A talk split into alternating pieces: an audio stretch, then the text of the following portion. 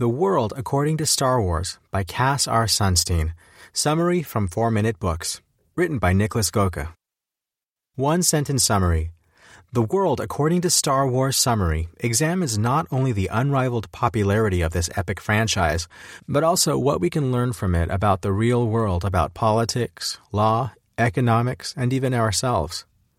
Favorite quote from the author You are free to choose. That's the deepest lesson of Star Wars. Cass Sunstein. All right, let's get this out of the way. Which side of the fence are you on? Star Wars or Star Trek? Let's not pretend that the world isn't split into these two camps only, because if you're a Trekkie, then. Kidding. I don't care which side you're on. All sci fi fans welcome, including those who could care less about any of this stuff. If you're a girl and thought, what's going on until this point, that might be you.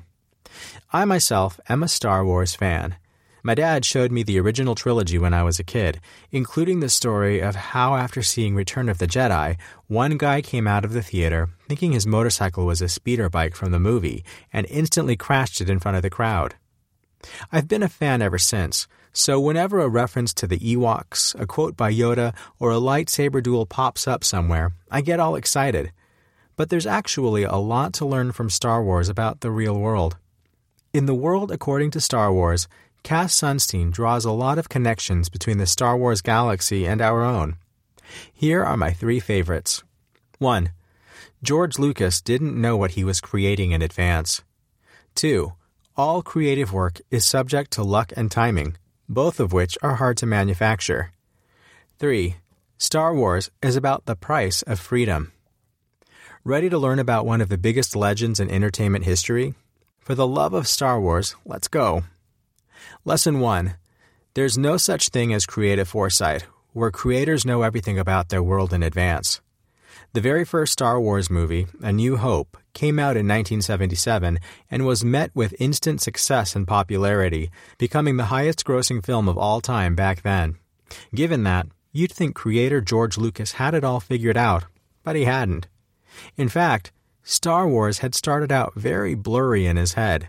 When first thinking about it, he only knew he wanted to make a movie where the aliens were the heroes and the humans were the villains. He went on to write four different drafts of the entire film until he had one that he was content with, just for the first movie. No talk about a trilogy, let alone two. Many of the major plot twists that made the story so great were also added much later, such as, uh, spoiler alert, Darth Vader being Luke's father or Luke and Leia being twins. In a later interview, George Lucas confessed that he didn't know where things were headed while making the first movie. But that's just how creativity works. It's not this straightforward process where an artist thinks up something in their head start to finish and then just has to make it. It's messy, and there's no such thing as creative foresight, which is both scary and encouraging. Lesson 2 Whatever creative thing you do will be subject to luck and timing, and you can't make those up. The fact that almost everyone in the world knows Star Wars, Coca Cola, Facebook, and a few other names is, of course, the result of long years of hard work, but to some degree, it's coincidence. There are two factors that have played a major role in the mega success of Star Wars, none of which can be influenced by the creator. 1. Timing. 2. Luck. You may think they're the same, but they actually differ. When Star Wars came out in 1977, the timing was perfect. The U.S. population was in a grim mood after the assassinations of two Kennedys, Martin Luther King and Malcolm X.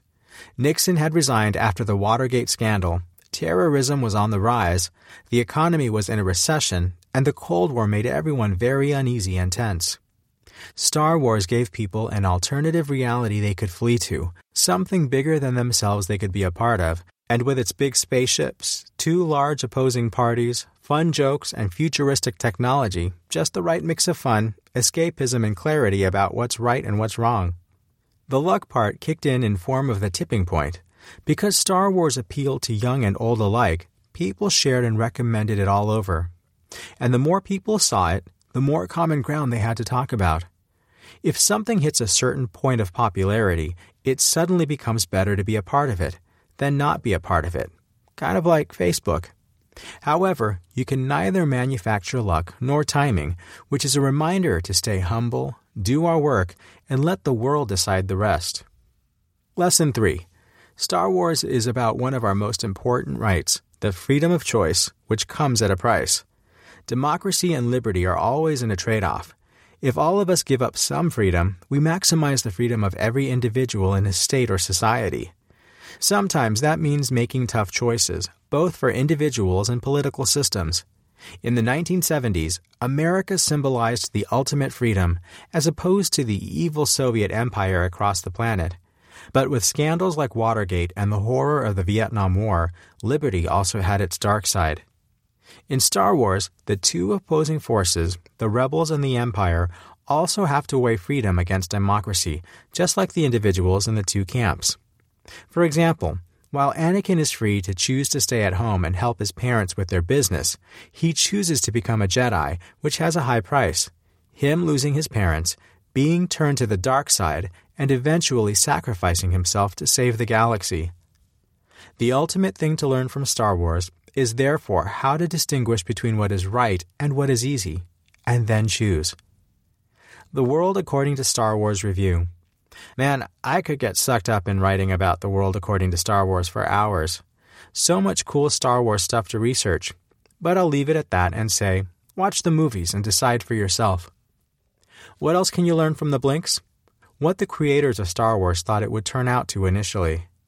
How the network itself of Star Wars is still in place today. Which religions Star Wars relates to. How Star Wars reflects politics. Who would I recommend the World According to Star Wars summary to? The 18 year old sci fi fan and Star Wars nerd. The 54 year old family father who still remembers seeing the original movies in the theater. And anyone who thinks movies are a waste of time.